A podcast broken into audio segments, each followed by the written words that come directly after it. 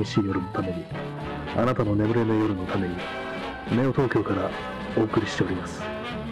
平均再生回数十数回、夜部屋で朝を待つ。お相手は、私、新谷明と申します。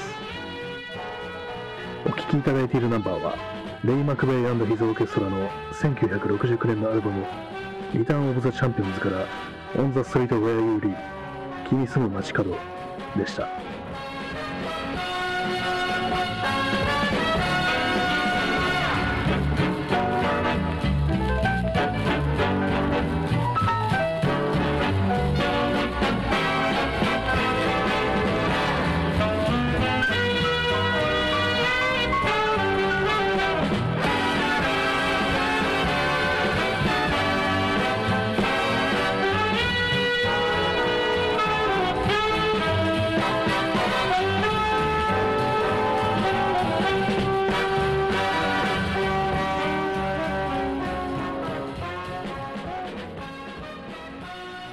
は天皇とかできるんだから。はい。夜部屋で朝を待つ。第179回スタートです。本日は3月27日ではないですね。3月26日だったんですけど、日付変わって27日。えー現在時刻は0時30分です。今のはですね、私の親戚が、お通夜の席で急に言った言葉ですね。俺は天皇なんかできるなっていうふうに、突然どういう流れでそんな話になったのかわからないんですけども、急にそんな話をしだして、物議を醸したなんていうね、そういうことがあったんですけども、えー皆様のお強はどうでしょうか。いきなり何言ってんだっていう感じですけども、なかなかまあ、それを聞いて私は結構いいなと思ったんですけども、なんか別なね、別な親戚がちょっと気に食わんみたいなことを言い出して、変な空気になったな、なんていうことがあったということを今、急に思い出しました。えーそんなわけで、花の金曜日ですけども、皆さんは何が大嫌いですか？私も、天皇もうやめますかね、この話は。なんかどうしても、その、今回179回が全て政治の色に塗り尽くされてしまうような気がしてきたんで、まあそれもいいんですけども、それよりもまず今日はあの、大変ね、こう、政治的なお便りが届いてるんで、そちらの方から読んでいきたいと思います。えー、ラジオネーム、長平喜飛さん。はい。えー、言ってあげたい。カナダでやり直さないか。はい。ありがとうございます。えーこれはですね、なんか、と、唐突に何だって話ですけども、昨日の放送を聞いてない人には何だかわからないですけども、あの、昨日あの、ティモ・ブライエンというね、作家の本当の戦争の話をしようっていう短編小説集についてね、こう、触れたんですけども、その中であの、レイニー川でっていうのが出てくるんですけども、タイトルの作品が。これはあの、主人公はあのベトナム戦争にこれ徴兵されそうだっていうことになって、でまあ、その事実に大変ショックを受けて、もしかしたらカナダに逃げれば逃れられるのではないかみたいな、今の逃げれば逃れられるっていうのはちょっとおかしいですけども、まあそういうのを、戦争に行くことを拒否して、カナダに行くっていうようなことをその主人公が考えるんですけども、まあそれを、で、そのタイトルのレイニー川っていうのは、そのカナダとミネソタの、アメリカのミネソタ州の境にあるっていう、まあその川を越えればカナダに行くことができるみたいな、そういうところらしいんですけども、まあそれを受けて、まあこの長平騎士さんっていう、まあストレートな、非常に政治的なタイトル、タイトルじゃないや、ラジオネームですけども、そこでね、あのね、カナダでやり直さないかって言ってあげたいっていうね、そうですよね、本当に。まあ、この主人公、その、レイニーガーでっていう短編の主人公はこう、そう、結局のところ、川を渡る勇気を持てなかったっていう、そういうことなんですけども。まあでも、結構ね、この作品はリアルっていうか、リアルってわからないですけども、その時の瞬順っていうか、実際に自分がカナダに行ってしまったら、後に残った家族はどうするっていう、自分の友達だとか、家族だとか、まあ親戚だとか、そういう人からね、どういうふうに言われるのだろう、思われるのだろうっていうようなことがね、結構、その心理描写みたいなのが書いてあって、なんていうかこうな、まあ、そうアメリカというものの、こう、そういう、なんか地元の縛りっていうんですかね、その家族だとか、親戚関係とかね、友人関係とか、そういうものが、で、そういうものについてなんかこう、細かく思い悩むっていうようなことをあんま読んだことがなかった気がしたんで、やっぱりあまり変わらないのだな、なんていうふうに思ったりしましたね。まあ、徴兵を逃れることによって、なんていうか、こう、後ろ指刺されてしまうのだ、みたいな、そういう心配事っていうのがすごく、リアリティを持ってね、こう、描かれてたな、というふうに思いましたね。徴兵忌避といえば、あの、思い出す映画があって、あの、ビッグウェンズデーっていう映画を皆さんご存知でしょうかこれはあの、まあ、サーフィンものの青春映画で、誰が出てたかな？ジャン・マイケル・ヴィンセントでしたっけ？あんま名前がちょっと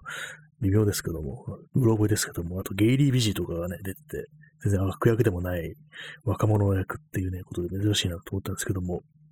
まあ、でも結構な昔にこのビッグエンズで見たんですけども、その中で結構印象に残ったエピソードとしては、やっぱりこのベトナム戦争の時期っていうことで、やっ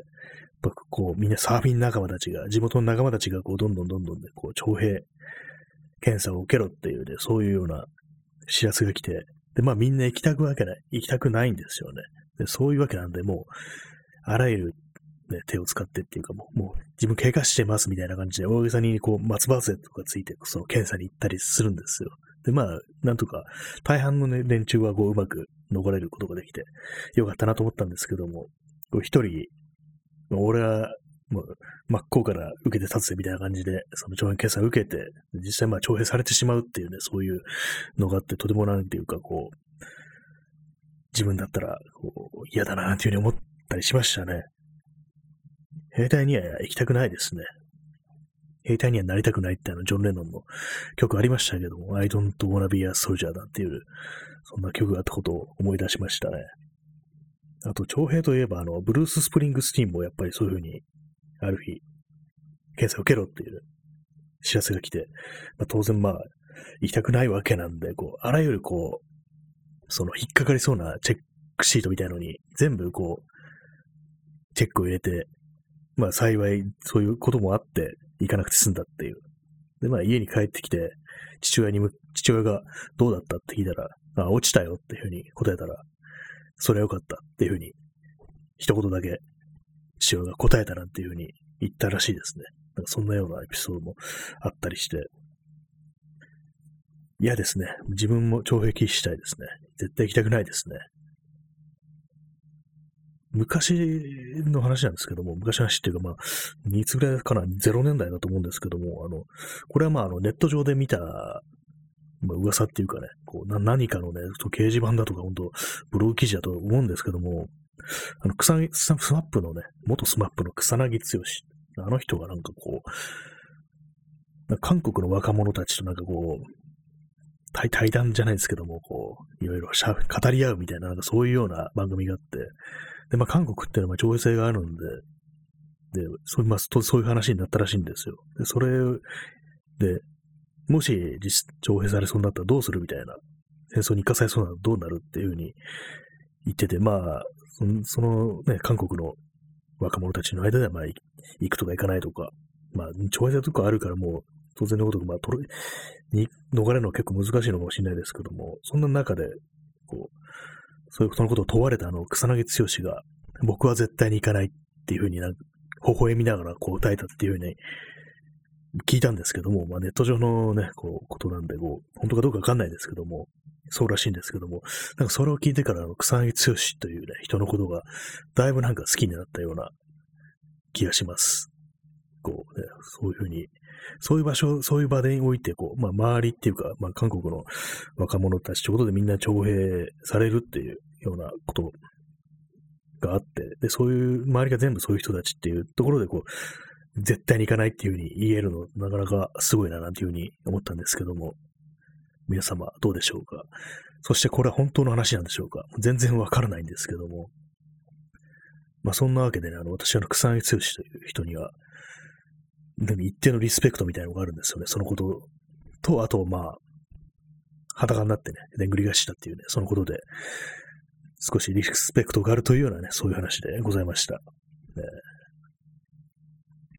というわけで、まあ、ラジオネーム、長平騎士さんからのお便りでした。ありがとうございます。そういうわけでね、まあ、なかなか今日は、あの、政治的なというかね、こうセンシティブな話題から始まってるんですけども、今日はあの、まあ、ここ数回よく話してますけども、あれです。えー、あのレンズをね、こういろいろ改造してるっていう話ですけども、大昔のでっかい大判カメラについてたようなレンズを使いたいということで、デジタルカメラにつけたいっていうことで、それでいろいろ DIY してるんですけども、まあ今までもう結構頭の中でこう、こねくり回してて、たんですけども、もうなんかもう、ちょっとそう手出さないとなんか、形がある程度見えてこないと、どうも全然進まないなと思って、今日角材とかを、ネジとかナットとかを買ってきましたね。まあそれでもまあ全部のパーツではないんですけども、まあ、少しずつ進めながらっていう感じで、で、今、今さっきこう、そのレンズをね、くっつけるため、レンズボードっていうんですかね。レンズががっちりね、組み込まれるための板みたいのがあるんですけども、それを作ってましたね。どういうものかというと、ABS っていう樹脂製の、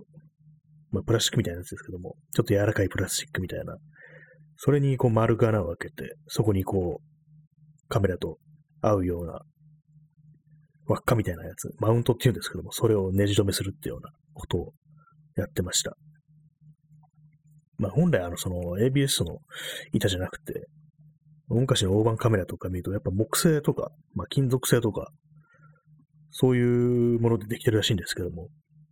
私はまあたまたまこの ABS の板があったんで、でまあ、色も黒なんでちょうどいいやと思って、まあその光を反射しないようにするには内部でね、まあ、最初初めから黒の方が都合がいいやと思って、まあ、これ、これ穴開けるかっていう感じで作りましたね。やっぱりこう、穴開けるって作業結構めんどくさいですよね。まあ、そんな厳密に丸でなくていいんで、そこまで気をつける必要はないんですけども、ねじ止め、ねじめだから、まあ、ね、ナイフで削るような、ちょっと、ちょっとやら柔らかめのプラスチックみたいな感じなんで、できないことはないんですけど、ね、やっぱり時間がかかるなっていう、まあ、工具があの手回しのドリルと、えー、そのデザインナイフってやつですね。ほんとプラモデルとか作るときに使うようなものしかないんで、穴開けるやつが。そういう感じなんで結構時間かかるなと思って。本来、まあ、木とかで作って、で、穴開けは本当にこう、まあ、ホームセンターだとかね、まあ、東急安全みたいなところで買えば、そういうのやってくれるんで、ちょっと追加の料金払って、そういうのでやれば、まあ、ほんとちゃんとした丸がね、丸い穴が開けられるんですけども、なんか、この ABS の板あるし、結構もう10年ぐらいあるんですよ、なぜか。使う、使い道があんまなくって。まあ、それをまあ、余りを使ってやろうということで、使いまし、作りましたね。この ABS の板っていうのは何であるかっていうと、前にあの、自転車のサドルにこうバッグを取り付けるっていうのをやると思って、まあ、普通にあの、まあ、ぶら下げるとかではなくて、ちゃんと、がっちり、それこそまあ、マウントみたいなやつですよね。そう。キャリアみたいな感じでがっちり組み込めて、で、まあ、好きな時に外せるような風に作る、作ったことがあったんですけども、まあ、その時に、こう、バック側にこの ABS の板を挟んで、そこに、まあ、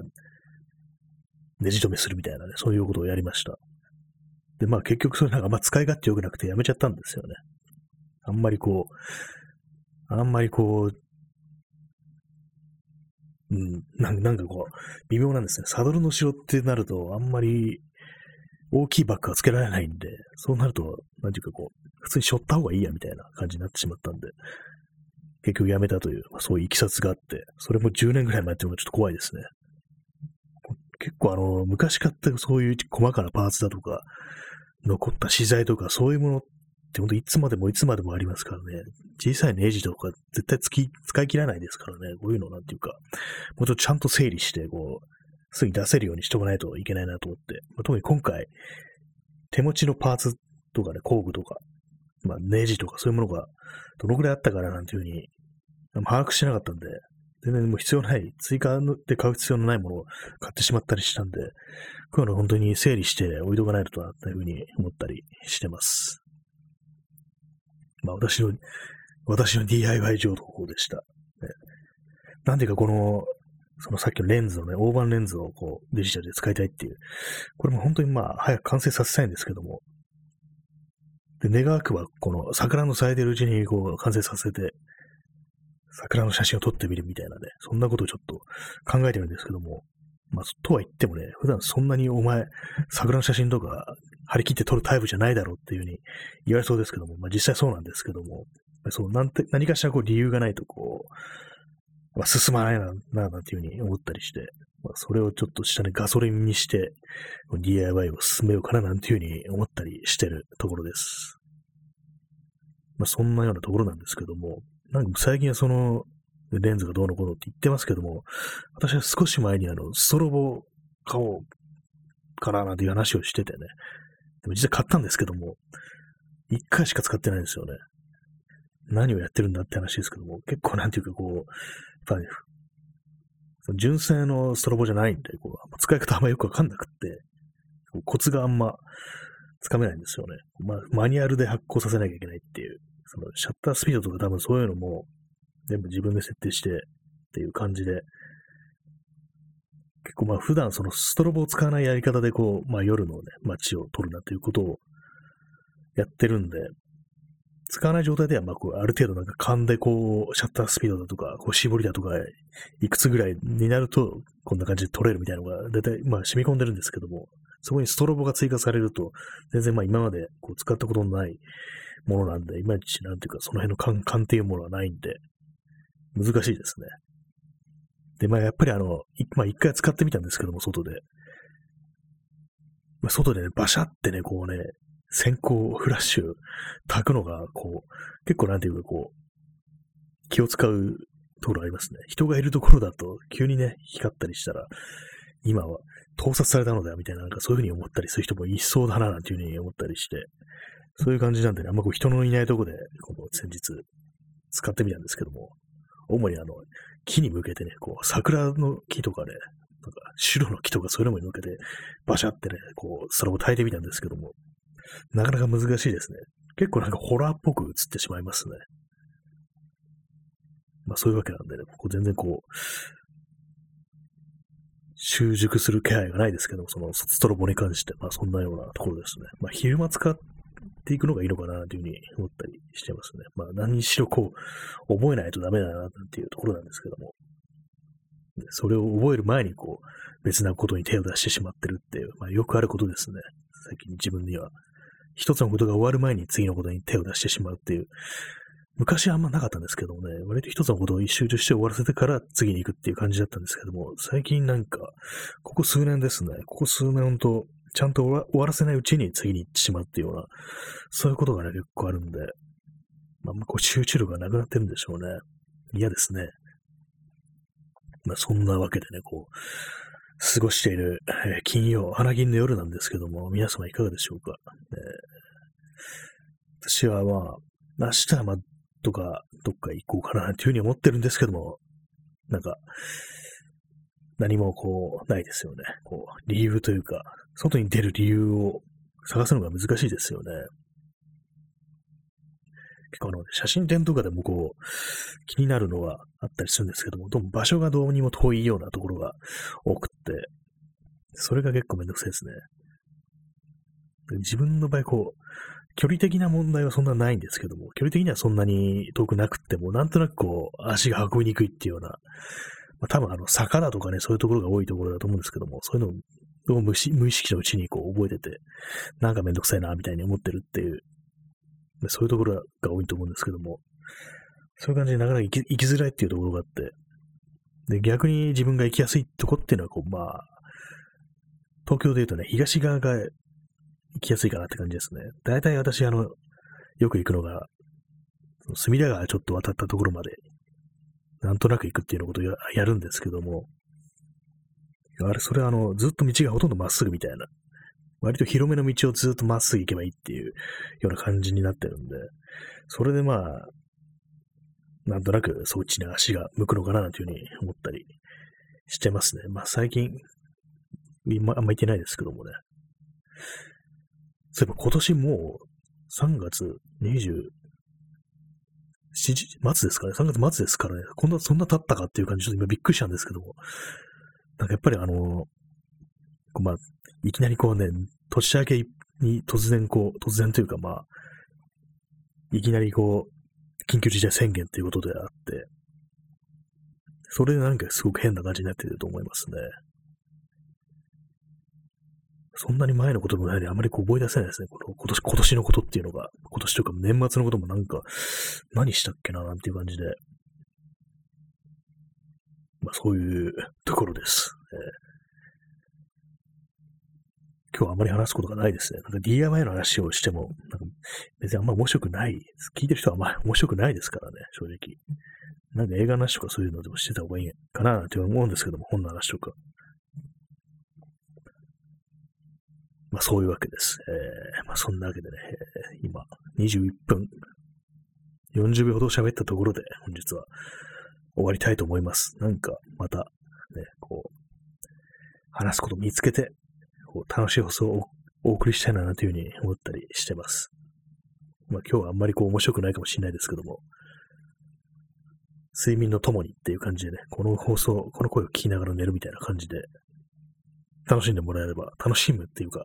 あ、そんな風に使ってもらえれば、なんていう風に思ったりしております。まあ、そういうわけで、本日はまあ DIY の話とかでした。はい。まあ、そういうわけで、この辺で失礼します。えー、それでは皆様、ご清聴ありがとうございました。最後にお聴きいただくのは、レイ・マーティン・オーケストラストリングスの1964年のアルバム、ダンシング・アフターダークから3 o'clock in the morning この曲でお別れとなります。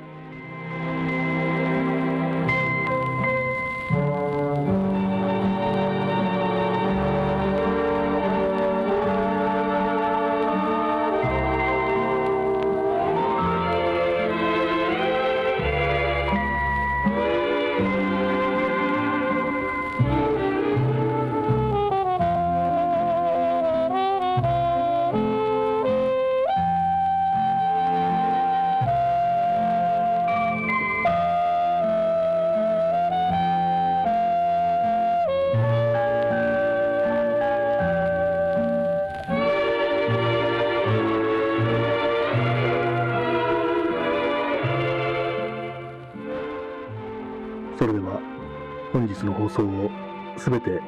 終了いたします。どちら様も日の元、戸締まり、ご用心して